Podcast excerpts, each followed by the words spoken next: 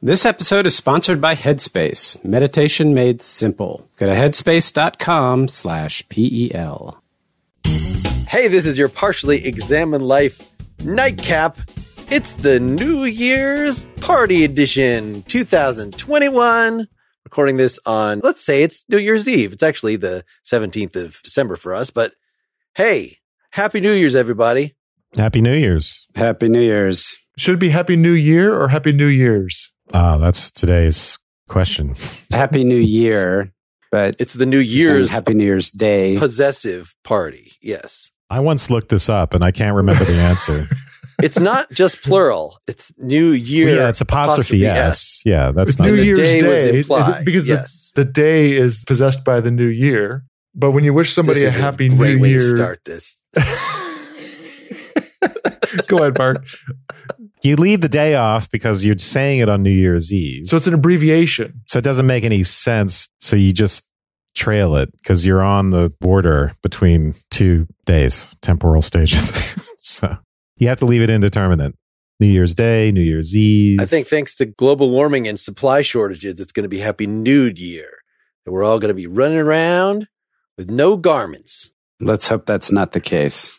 I'm not sure that would be so happy, except with strict qualification. They should, they'd have to strict vetting of who gets to do that. There was some video actually in the Madison.com of the Madison nude bicycle race. And Hmm. I realized, you know what? I'm just good with people wearing clothes. It was just fine with me. Are you guys the type that make New Year's resolutions? I don't make New Year's resolutions, but I do find that it's one of the occasions where I think about what I'm doing and taking stock, Give yourself a grade for the year? something like that. This is a perfect segue for our agenda here. Y- Yes. so this is what we're here to do. I mean, Dylan, you were answering the question. Do you want to start us on sort of where you're at in your intellectual journey at this moment? Maybe how that's been affected. We could be open to how this has been affected by personal and professional changes over the last year. Obviously, we have the pandemic and stuff like that. When I was thinking about this idea of taking stock, is like usually where I'm at at the New Year. New Year's and birthday is usually where, where it happens for me, which I'm sure is terribly conventional and cliche. For me, I just find myself decidedly middle aged. You know, I'm not old, I'm not young, and I don't know what that means, but I know that I'm not old and I'm not young. And the thing that I wonder about is because I end up thinking about, you know, I got all these books about different kinds of versions of self improvement, thinking about habits and health in different ways. And I wonder sometimes, is that because I'm decidedly middle aged that it's that way? Or is it just that that's that way for everybody? You know, it's just the media markets self improvement for all different categories of life. And we um, are in different phases of that. But I am continuing to think about what habits I have and which ones I want to keep and which ones I want to get rid of. Is this the year? I know at some point you you were always pretty fit, but like you changed your habits in some way that like it was noticeable that you slimmed down from your already slim self to a a mere stick. Something uh, was that in this last year? Was that a pandemic related thing? Yes, it was primarily within this past year. I used the pandemic as a instigator for me on the score is that I decided that if I was going to get through the pandemic, you know, what seemed to be like it was going to be a long haul, I was going to need to sort of tend to my mental well-being and one of the ways that I do that is tend to my physical well-being. So I more or less for the past 2 years have been working out like 6 days a week, probably averaging four and a half days a week. I'm fitter than I was when I was 30 years old. So that feels great.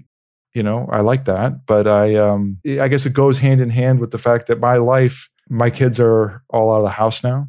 You know, that's been a transition in my life. And I mean for Mark, that's, you know, more recent for you than it is for me. My kids have been out of the house for three years, three and a half years now. But just figuring out what that new normal is. I have new time to do stuff that I used to not have.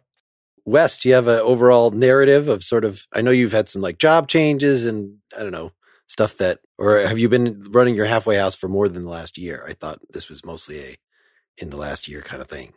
And subtext started, and I've been running this halfway house for five years, Mark. Okay, and I guess subtext has been around for a year and a half now, right? Is, am I totally wrong? It's been almost, well, in February will be two years since we really got going on recordings, or January. And then, yeah, we started in August, releasing them a little over a year ago in August of 2020. I graduated with a mental health counseling degree. I have a year and a half left in this house before I get an LMHC, before I get the actual license because I have to get all these hours to get the license. That was it. You got patients for the first time this year, like individual, right? That you're counseling. Not exactly. I mean, I've been doing field work and internships. I've had patients for quite a while now. But as far as my own, I have one private practice patient at this point, which I wasn't planning on doing. It's just because someone wanted to do that who I had already been seeing through my internship. And so I wouldn't have started my private practice now because I'm overworked and I'm ready to be out of this house, but I'm stuck here for a year and a half. And so I'm taking time off from school, which I shouldn't have been doing because this year, yeah, this year has been horrific in terms of workload and all the crises I've had to deal with in my house. My father dying of COVID and and just the effect of COVID. It's just been bad. it's been very bad. So basically I'm constantly thinking about quitting everything except for PEL and going to Costa Rica, basically. And living there because I, I feel like I'm constantly at the end of my rope.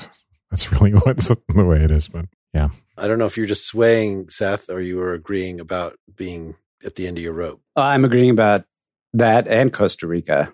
If I could drop everything and go there, I would do the same. Yeah, I mean, the mental health crisis is real. 2020 was supposed to be the the bad year, but this has been mental health wise much worse for me anyway. Right when we were supposed to return to the office, you know, I've been sitting on in the same chair doing the same thing over Zoom for well, Teams and then Zoom for a year. They announced they were shutting the office. So it was like, uh, psych. You know, we're trying to get the kid back in school so that she doesn't grow up with no social graces and also for sanity for hers and ours. And her age right now is she'll be two in February. So she's like, I'm sorry, did I say two? Yeah. I meant to say in two months. She'll be two, she'll be four in February or four in two months. Sorry. She's Benjamin Buttons. She's actually growing younger. you know, made it to three and is headed back the other direction. That is a way to let people know, like make people think they don't know you as well as they think. Like, oh, your kid is is four. No, no, my kid is two. What what the hell is wrong with you? oh, she must be five. You know, she must be five now. Actually, she's nine. You know, like it's always. I should ask my dad, how old do you think I am? Do you remember exactly? He, do you think he does? He's 90. I'm exactly 40 years younger than he is. So he probably could figure it out, but I'll ask him. My dad probably, he might not know. My mom would know, but she's getting to the point where she can't remember things as well as she used mm-hmm. to.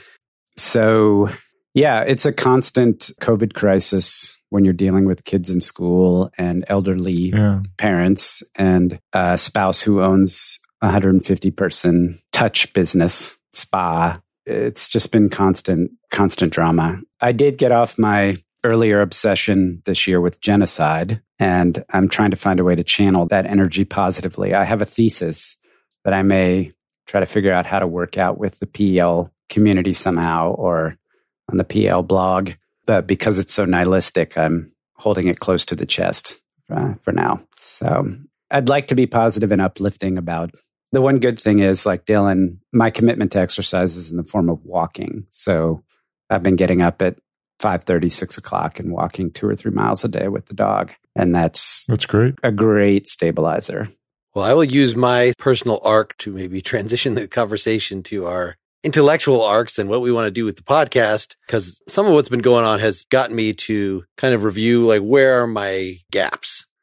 And some of that is I just offered a tutoring option a couple years ago. It's on the store and some people have done it as just a one off. Oh, it's really cool to, you know, meet the PEL host. That's nice. I had three people in the last year that one is every week, every other week, you know, it's been a pretty steady thing for several months now. And then a couple others are like now and again, but maybe once a month or, you know, at least three or four times total. And it, it's gotten me to look back at okay, so like reread some of the old texts or at least re-listen to the episodes that we've did there. So like to revisit Kant and the pragmatists and Hume and et cetera, et cetera. Another thing, I think I probably announced on a nightcap that I'd, I'd started writing a book in the spring. We've talked a long time about a PL book and for various reasons that is either not gone anywhere or the version that we're trying to sell now is like, can you just take transcripts of what we've done? And, you know, we've kind of given up, long since given up on the four of us are going to actually write something together, something new. That was an ambition five years ago, seven years ago, but like never really seemed like it was going to work. But, you know, I got excited about that. Then I got distracted myself by starting the philosophy versus improv, which is another project that excites me. It's like it doesn't require any prep, but it's something that is dangerous in a way that the other podcasts are a little more comfortable, a little more routine. And there's just, but in the last, before early November, I actually got hired to write a book. They're just paying oh, me a, oh, f- a flat fee to write this book called Philosophy for Teens. And it is based on an outline. It's this media group. They put out like a couple thousand books a year. They do market research. Where are their gaps? They sent that. They sent yeah, that to you as well. proposal to me too. they bugged me again. So I ended up responding and sort of had to write a little bit as an audition piece. And so it's going to be like what are they paying you to do? I, am not going to announce that on the air. It is a flat fee, and then I won't make any residuals. It was enough. It was enough for me to bother to do it. But it is a pretty constraining outline. Like I get to come up with what questions I'm going to ask, but it's like for each question that I ask, there's definite, very tight word counts, and I have to write to a 12 year old level. So like it is an interesting challenge and it has to incorporate like world philosophy. It can't just be Western stuff. So that's gotten me then listening to more. What's going to be the bigger challenge? Doing that, incorporating world philosophy or writing like a 12 year old? The latter, writing for 12 year olds. Yeah. Cause it's really hard to explain anything in, you know, a hundred words or whatever, if that's like how long you have for a section. But as far as the non Western thing, one of the things I've been doing is just looking more to the Peter Adamson's his own history philosophy without any gaps. The main feed that covers Islamic philosophy, some North African stuff, but then he had started another feed with Indian and then African philosophy. And so that is something that I had rediscovered when we had the Stephen Phillips episode earlier this year. And I got all into, you know, that there is a canon in there too. Like there's a reason that St. John's has their Eastern Classics program. And so now I feel like I've discovered this new canon and gotten the outlines of it in a way that I didn't have even a year ago. And it's made me really want to learn more and fill in those gaps and be as thorough about that as we have been about everything else. I'm not going to necessarily push that on, on Wes, but that is something that is definitely in my interest now and I feel like it is foolish and willfully ignorant to just shut the door on that and just, just have no interest in what half the world has done. Is that a good transition into what do we want to do with this year with the podcast? It's a transition. I would be up for doing some more Eastern stuff. So I'm I'm open to it for sure. I would like to do a couple things more on philosophy of science and sort of related topics I just haven't completely been able to get it together for what the reading list would be. The big one for me that I want to make sure that we do is something about quantum interpretation. I've mentioned it before. I've been reading this book. It's called QBism for Quantum Bayesianism. And I have a friend who's been writing a big article about one of the founders of it and been interacting with him a lot. And there's some interesting developments in quantum interpretation that I think would be really rich on the podcast and some nice links, especially with QBism, with pragmatism as informing that interpretation. If there's anything that was explicitly on my list that I'd like to do this year, it'd be that. Well, it was very nice that we were able to, in the last year, you know, revisit philosophy of science finally. And mm-hmm. I know in the last couple nightcaps, we suggested, a, uh, you know, some addenda that we could have to that. And what you're talking about is certainly part of that. Other folks, things that were exciting about this last year that we covered that you want to do more of, or new directions that you've been thinking about? Early modern philosophy and German idealism has always been the most appealing to me, in part because they're sort of adjacent to the advent of modern science, even though I'm not, you know, like contemporary analytic, I don't know, contemporary philosophy in its analytic and continental versions is often, I find it disappointing, either too dry or too speculative and literary. But with someone like Hegel, I don't know, it's just a sweet spot for me. It's speculative but rigorous at the same time, which is what I like. And, you know, I don't know if I have a good explanation of it, but someone like Malebranche, we just did, who you guys did not seem to be all that enthusiastic about, at least when you started before you got into it.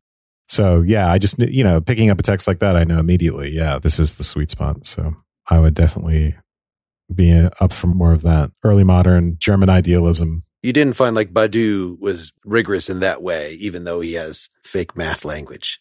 Yeah, no, I see someone as like Badiou is when we had our discussions, I enjoyed it and I got something out of it. Or even on the second reading with the note taking, that's always a more sympathetic read for me because I'm trying to decipher it. Basically, I'm often just trying to translate it into plain English, right? Any text you do that with. It's an interesting problem and it can be rewarding to do it. And you can discover things regardless of what's in the original text. You can make discoveries, right? You can treat it as an investigation and you make your own discoveries. But so it was enjoyable in that sense. You know, it's like the same thing with someone like Judith Butler, even though I, I don't have the highest opinion of that. Let's leave Butler aside because I have a lower opinion. But Badiou, it's, I'm not a fan of that approach. I don't find it clever and literary. I don't find it aesthetically pleasing. I don't find it profound. It doesn't get the rigor or the the grand systematizing maybe it's the grandiose ass quality of like you know a hegel for instance. Like sometimes i think people are trying to reproduce that but they don't know how. So it doesn't work. Do you feel like it's different if it's something that is in some sense part of the canon part of history? Like for me even though i personally don't really like reading derrida but i feel like that is somebody that was at some point canonized in a way that maybe badiou and judith butler will be but they're not quite old enough fact, he's pretty old himself, but just in terms of when they were famous, that I feel like there are characters like Derrida and Lyotard and Marcuse and stuff that like I'm more interested in doing them than a contemporary figure. And the only reason that I said yes to Badiou is because so many people assured me that, oh, he is actually going to be regarded that way. It's just, I just am not on the cutting edge of things and I might not know that but him and Deleuze, like they really are the real deal as far as people of today. I mean, I think we have to do them because they are big names and we should investigate and and even someone like Derrida, right, I'm highly prejudiced against and based on what I've read, and I think he's a charlatan. I even kind of feel the same way about Lacan. but even if they are charlatans, it's not to say that there aren't ideas that are important. And the other thing is, like, I always have to bracket that and say, all right, you're probably being intemperate. Since I am an intemperate person in general, I just assume that I'm being intemperate and closed minded and that I could change my mind. So I reluctantly crack open the text. if I'm forced to do it by this podcast, you know, that's not the worst thing. And then I can do a real evaluation instead of just act on my prejudices.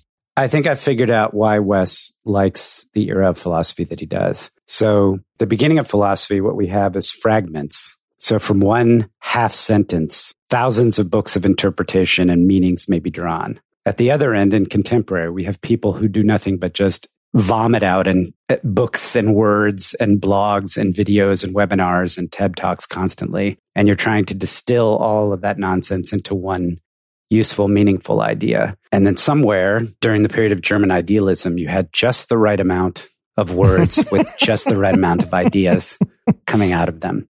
It's the Goldilocks zone. It's the Goldilocks zone. I have to say, the Hegel thing really opened my eyes this year. I mean, it, it really truly does feel like, at least as far as the key philosophical themes go, German idealism checks pretty much all the boxes like freedom, consciousness, knowledge, you know, ontology. You get it all. But I do also think there's something to be said for this is maybe where I guess Wes and I disagree. I think there are questions to be asked about cultural and gendered perspectives around. Are we asking those questions from a place that isn't necessarily shared by everybody else? And if that's so, is it possible for philosophy to open up or is philosophy predominantly a European and male enterprise? And I do think those are legitimate questions. I also think that German idealism is going to come up a little short when it comes to political philosophy or at least unsatisfying when it comes to political philosophy in the same way that Spinoza would.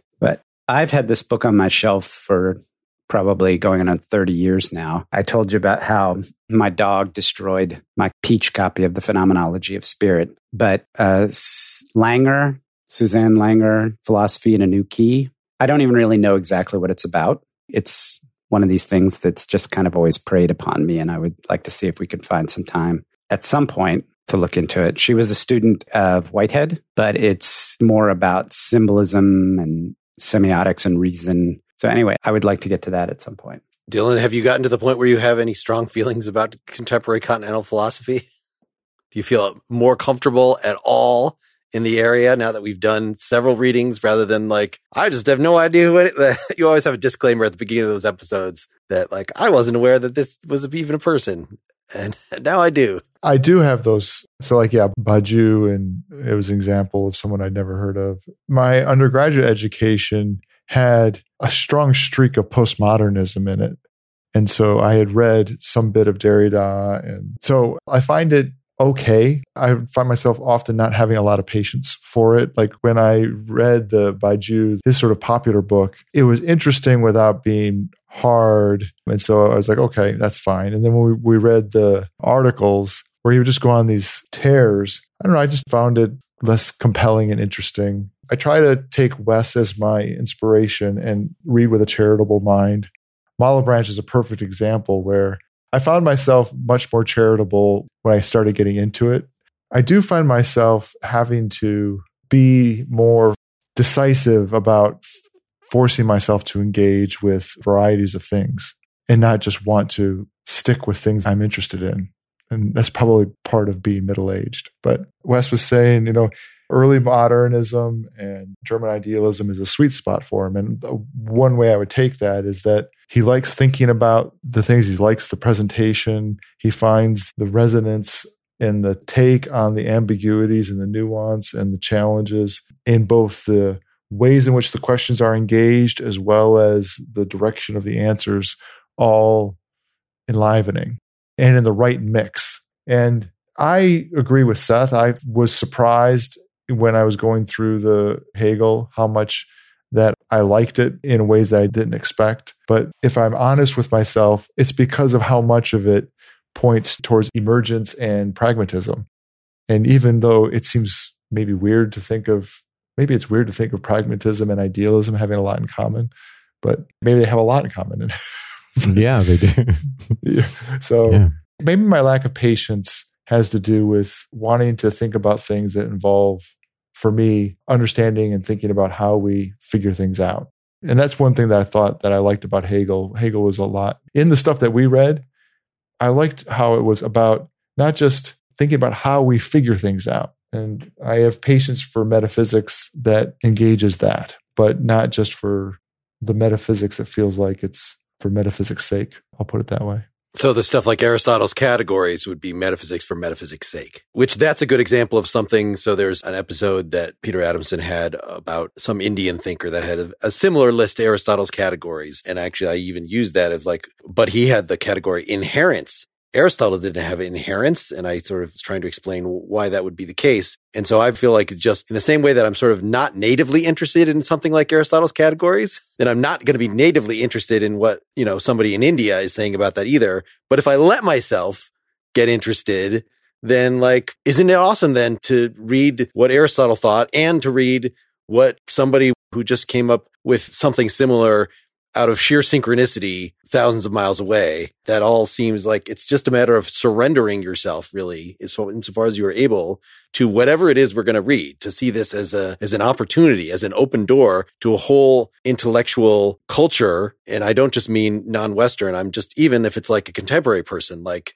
what are the contemporary debates? Let's take a moment to hear from some of our sponsors. Donating money to help people can be a wonderful and selfless act, but how can you feel confident that your donations are improving or saving lives effectively? You could do weeks of research to find the charities that are out there, what programs they run, how effective those programs are, and how the charity might use your money. Or you could visit givewell.org.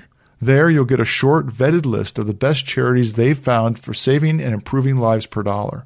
GiveWell spends over 20,000 hours each year researching charitable organizations and only recommends a few of the highest impact, evidence backed charities they found. Over 50,000 donors have used GiveWell to donate more than $750 million. Rigorous evidence suggests that these donations will save tens of thousands of lives and improve the lives of millions more. And here's the best part GiveWell is free. GiveWell wants to empower as many donors as possible to make informed decisions about their donations. They publish all of their research and recommendations on their site for free. No sign up required. They allocate your tax deductible donation to the charity you choose without taking a cut. I give to the Maximum Impact Fund at GiveWell. I like the approach of maximizing the impact of my donation and targeting it to where it can do the most good. Go to givewell.org to read more about their research or to donate to any of their recommended charities. Again, that's givewell.org and enter partially examined life at checkout so they know that we sent you. Ever feel like your mind doesn't have an off switch? That tension is constantly traveling through your body? Do you feel tired no matter how much you sleep? These are just a few of the many ways stress, anxiety, and sleeplessness can harm your mind and body. This year, why not make small changes to your daily routine that have a big influence on your mental health and well being? Start your year with Headspace. Headspace is scientifically proven to help you manage your feelings and your mental health. In fact, a recent study proved in just two weeks, Headspace can reduce your stress by 14%. Whether you want to relieve stress and anxiety, sleep better, or improve your focus, Headspace is your everyday dose of mindfulness for real life. I use Headspace daily and situationally to help manage anxiety and stress, and I like their curated content for special occasions. On New Year's Day, Headspace presented me with Naming Grief in a Year of Loss by Dr. Ajita Robinson. Her explication of the symbolic losses of 2020 and guidance for how to name and process them was helpful for me to meditate on my experience of the past year and start clean in this one. However you're feeling, try Headspace at headspace.com slash PEL and get one month free of their entire mindfulness library. This is the best Headspace offer available, so go to headspace.com slash PEL today. Headspace.com slash PEL. St. John's College is the nation's great books college, where students explore 3,000 years of human thought. Together, students discuss, analyze, and grapple with the most difficult questions about our lives and world.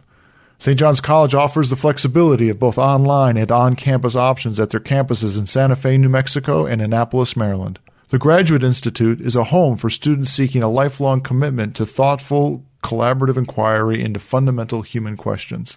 From Aristotle to Aquinas, Wordsworth to Wolfe, Herodotus to Hegel, students pursuing the Master of Arts in liberal arts explore some of history's most influential writers and thinkers.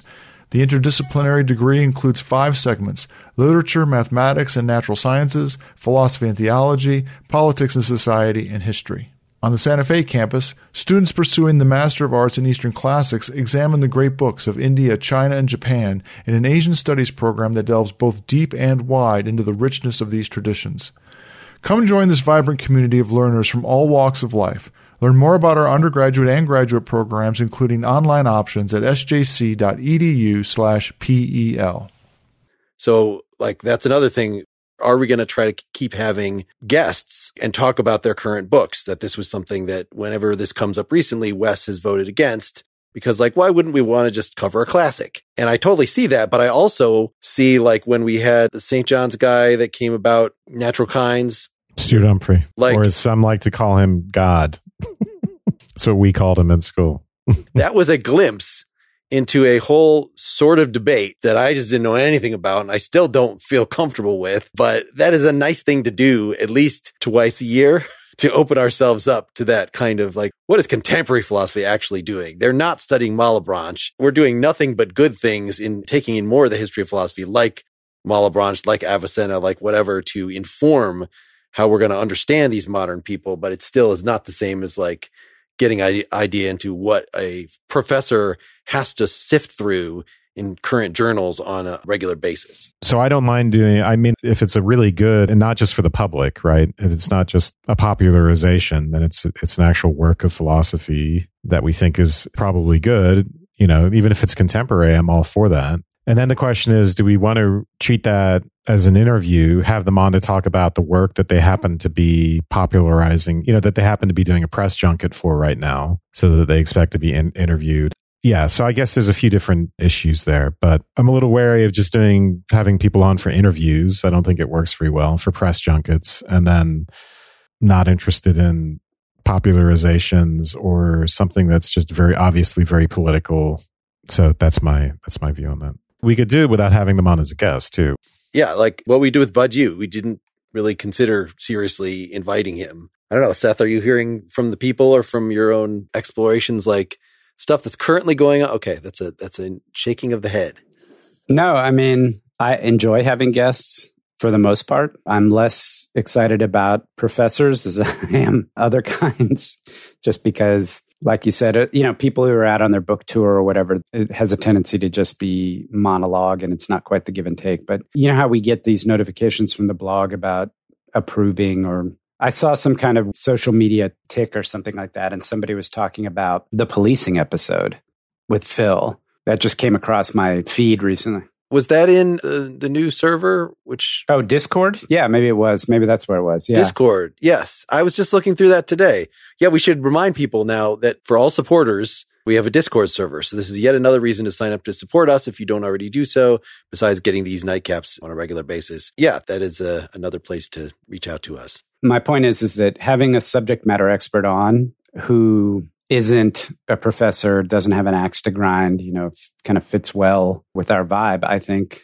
is fun because you learn a lot. But of course, it's very hard to know in advance what the person's going to be like. And like, I don't have any great desire to have Badiou on. Like, I don't need to get to know the guy or have the or Zizek or any of those other. Part of me wants to have Zizek on. He didn't respond to me when I followed up with him, so just so I can see up close and personal.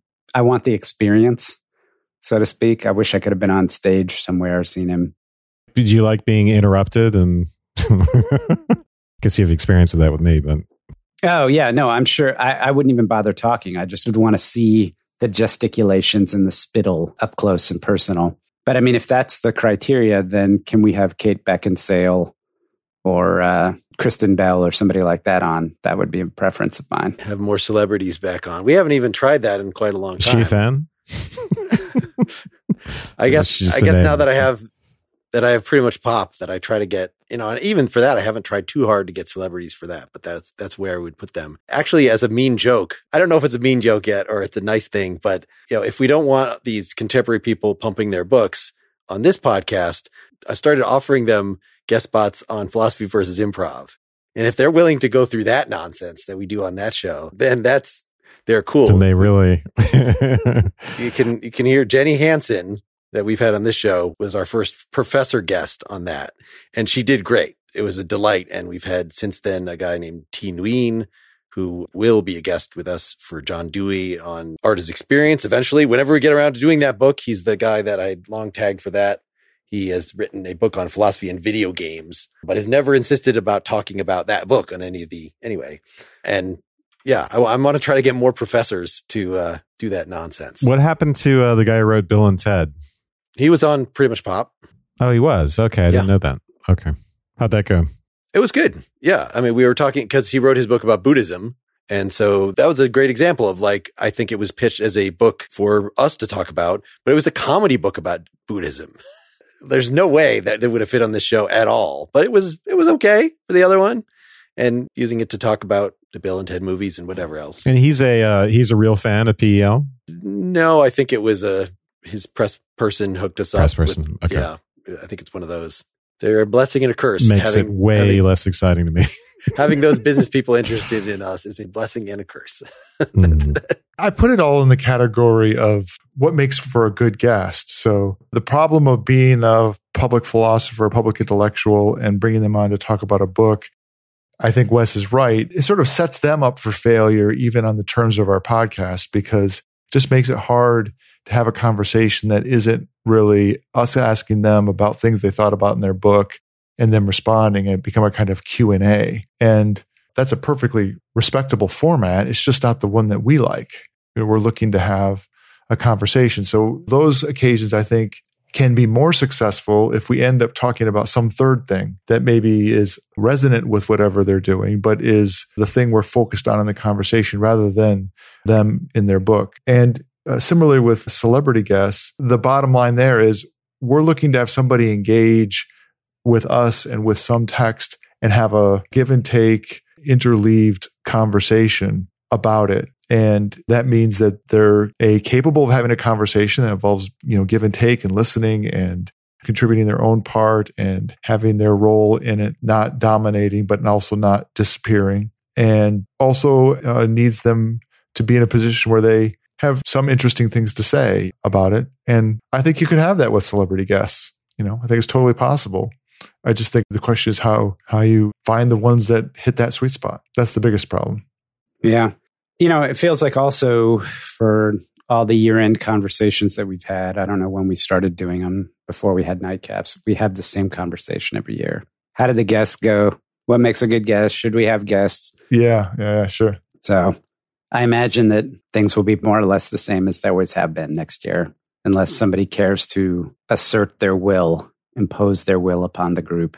I'm feeling less since I have these other outlets now within the podcast network, less likely to use this as a way to experiment and meet new people and get into area. You know, there's enough unquestionably legitimate philosophy to cover. I don't know, man. I think we're pretty much done.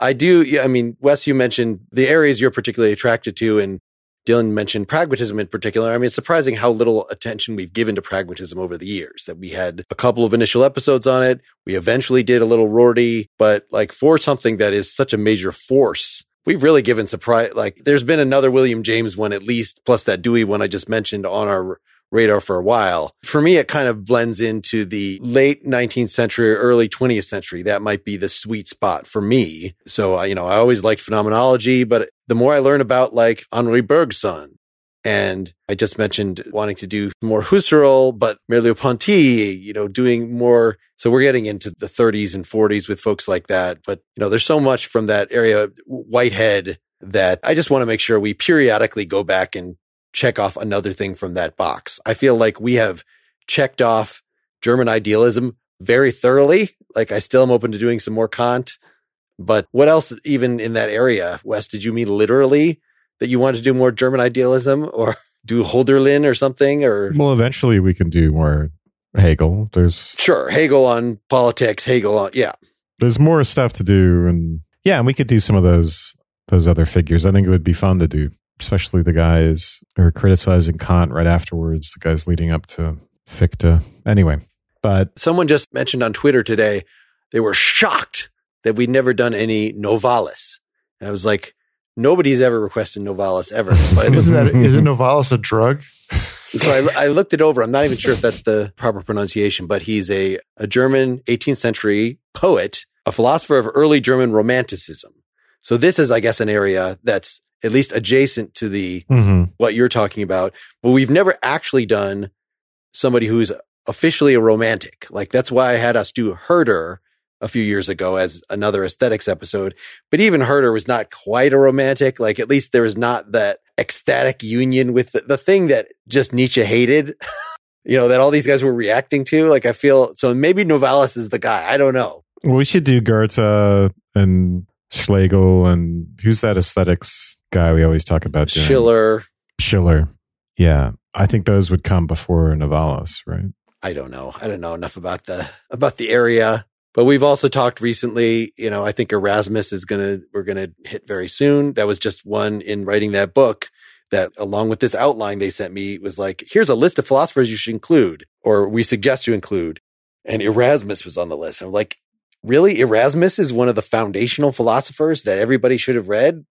I don't know. Did you guys do him in uh, St. John's? No, but he is a critical figure in the. I mean, my mom was into him, so I knew all about him. But he's a critical figure in the Northern Enlightenment, right? I thought he was around the time of Machiavelli, kind of like the only yeah. thing I ever looked at him uh, to consider is when we read Machiavelli, then Erasmus had written something maybe afterward considerably, but you know, responding like, here's my version of how to be a good, you know, head of state but it was just so bland and Christian compared to what we saw in Machiavelli that I was like, I, I don't need to yeah, add not, this to not my enlightenment, but but Renaissance. So Renaissance. yeah, so the Northern Renaissance. There's a university in I think it's Rotterdam, Erasmus University. Are you saying you already looked a bit at this and you found it boring or oh no uh, well the one that we're in praise of folly is what everybody says you should read and that's the one right. that i think we should read you know it's like you know the fact that we got around to doing pascal's wager that was a great thing to have mm-hmm. finally hit it's not something that when I started doing philosophy that was on my top 20 of things to read, but like he is in the canon somewhere. So why not? I grew up hearing my mom mention Erasmus, talk about Erasmus. But yeah, that's the sum of my knowledge. And But she was um, into all sorts of like sort of liberal theologians. Not that Erasmus is, counts as that, but like that is the intellectual climate she was into, right? No. No, I mean, what do you mean? Who, who else? Oh gosh, I I don't know. When we were doing our Gadamer and Ricoeur, there were other names of modern Ricoeur like Christians that you were like, oh yeah, that guy and that guy, and it's all lost to me right now. Um, I don't remember that, but my mom, she got a master's degree in Irish literature in Dublin, which is why she took us there. She took us to England when I was a kid and then to Ireland. And she, so Samuel Beckett was the person she wrote her master's thesis on, who's like, I don't know, how do you, how do you classify him? Absurdist or anyway, very avant garde experimental playwright, very hard to read.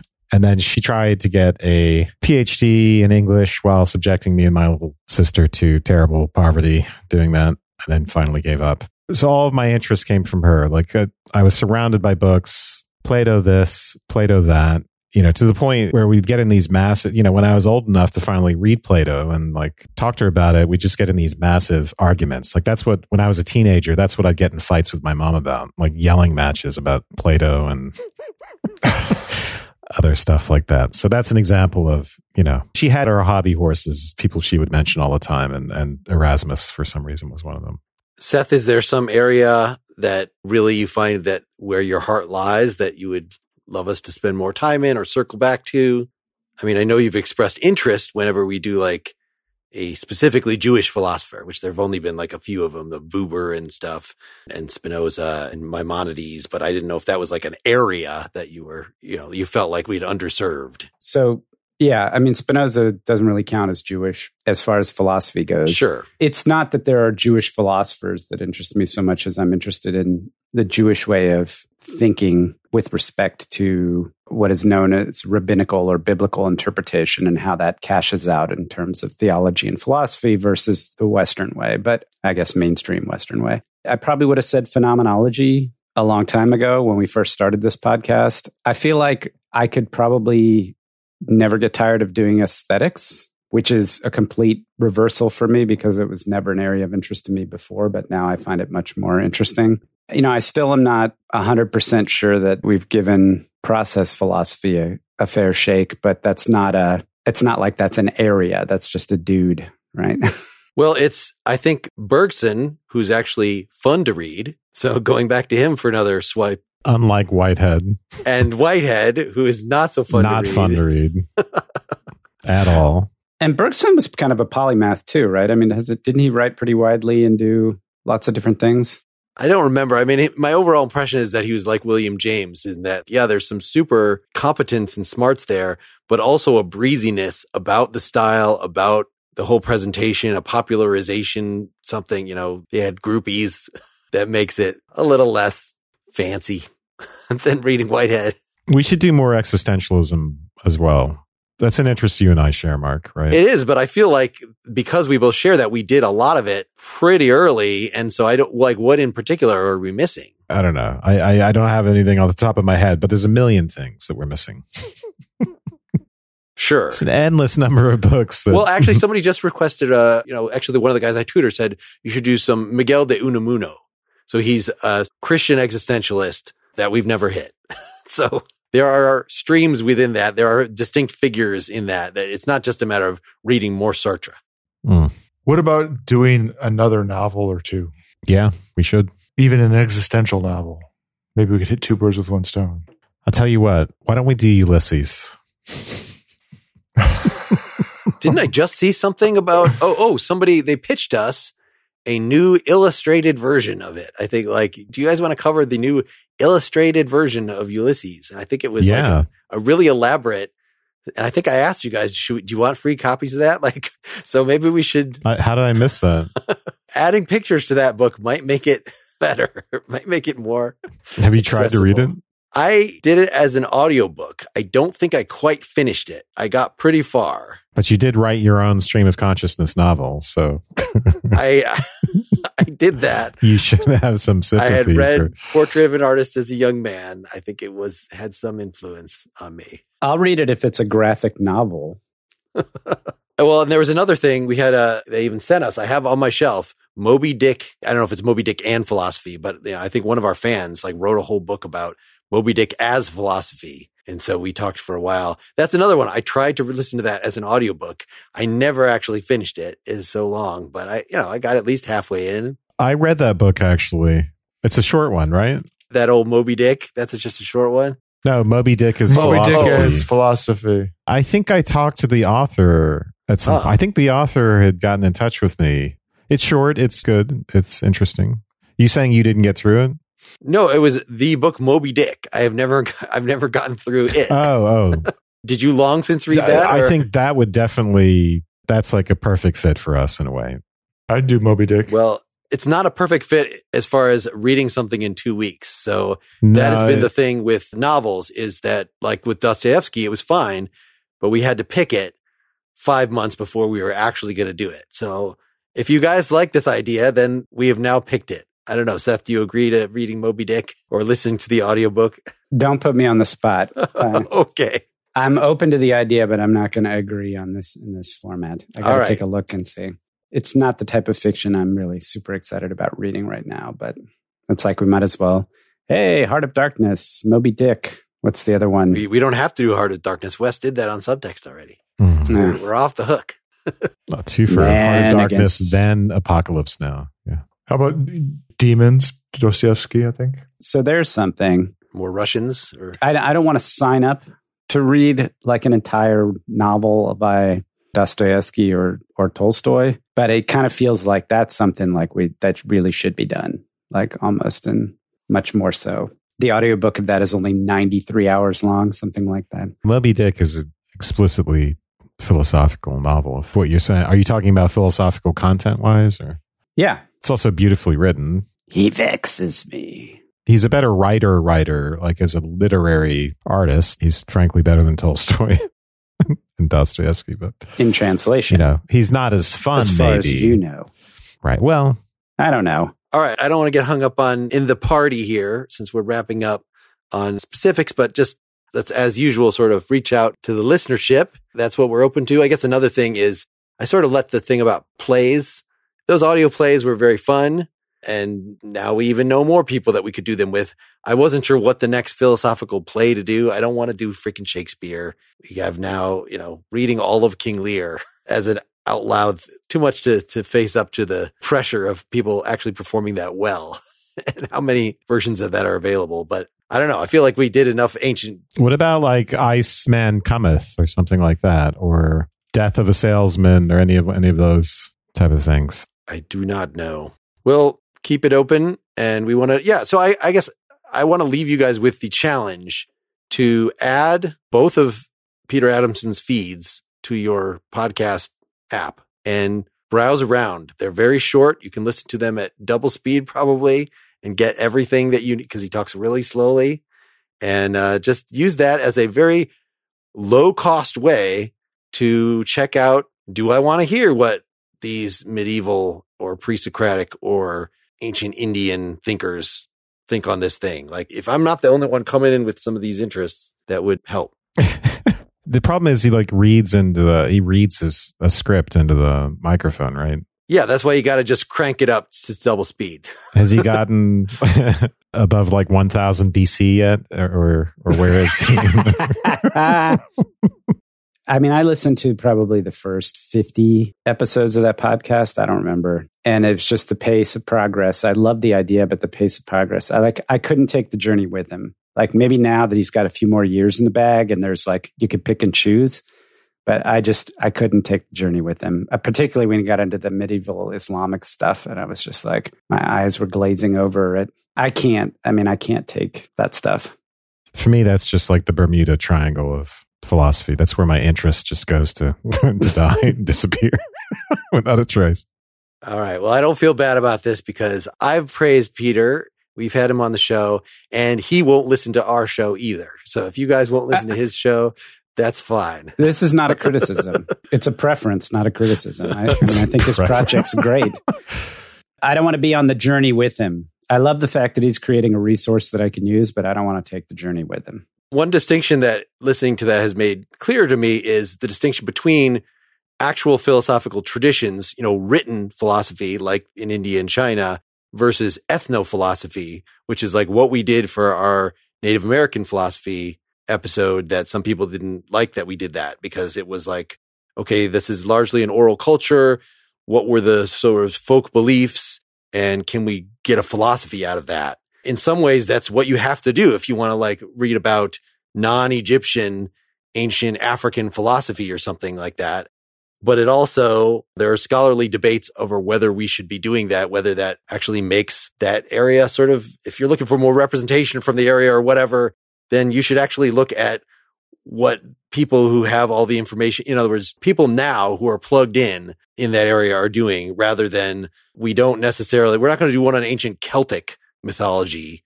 So why would we do ancient African or a Native American tribe? Their mythology. It's yeah, not- this is my objection. I'd like, yeah, I don't want to do, you know, mysticism and religion. I don't want to get heavily into that in this podcast. Like, that's just not what I'm interested in. So it's not about it being Eastern or this or that. It's just that would never was my interest. And those, those to me are two entirely different interests. that's what I want to open your mind up though about Indian philosophy in particular is that they were doing something that is as rich as what was going on in ancient Greece after the Vedas, after the Bhagavad Gita that we covered, Okay. that we at least touched on in this one episode and that it sort of opened up a new world. Anyway, yeah, we would love to hear what you folks think about this. And we will get you a real episode, a normal episode on the Malebranche coming up very soon. Thanks everybody for being with us for the last year. Happy New Year, everybody. Happy New Year. Happy New Year. Good night. Good night. Night.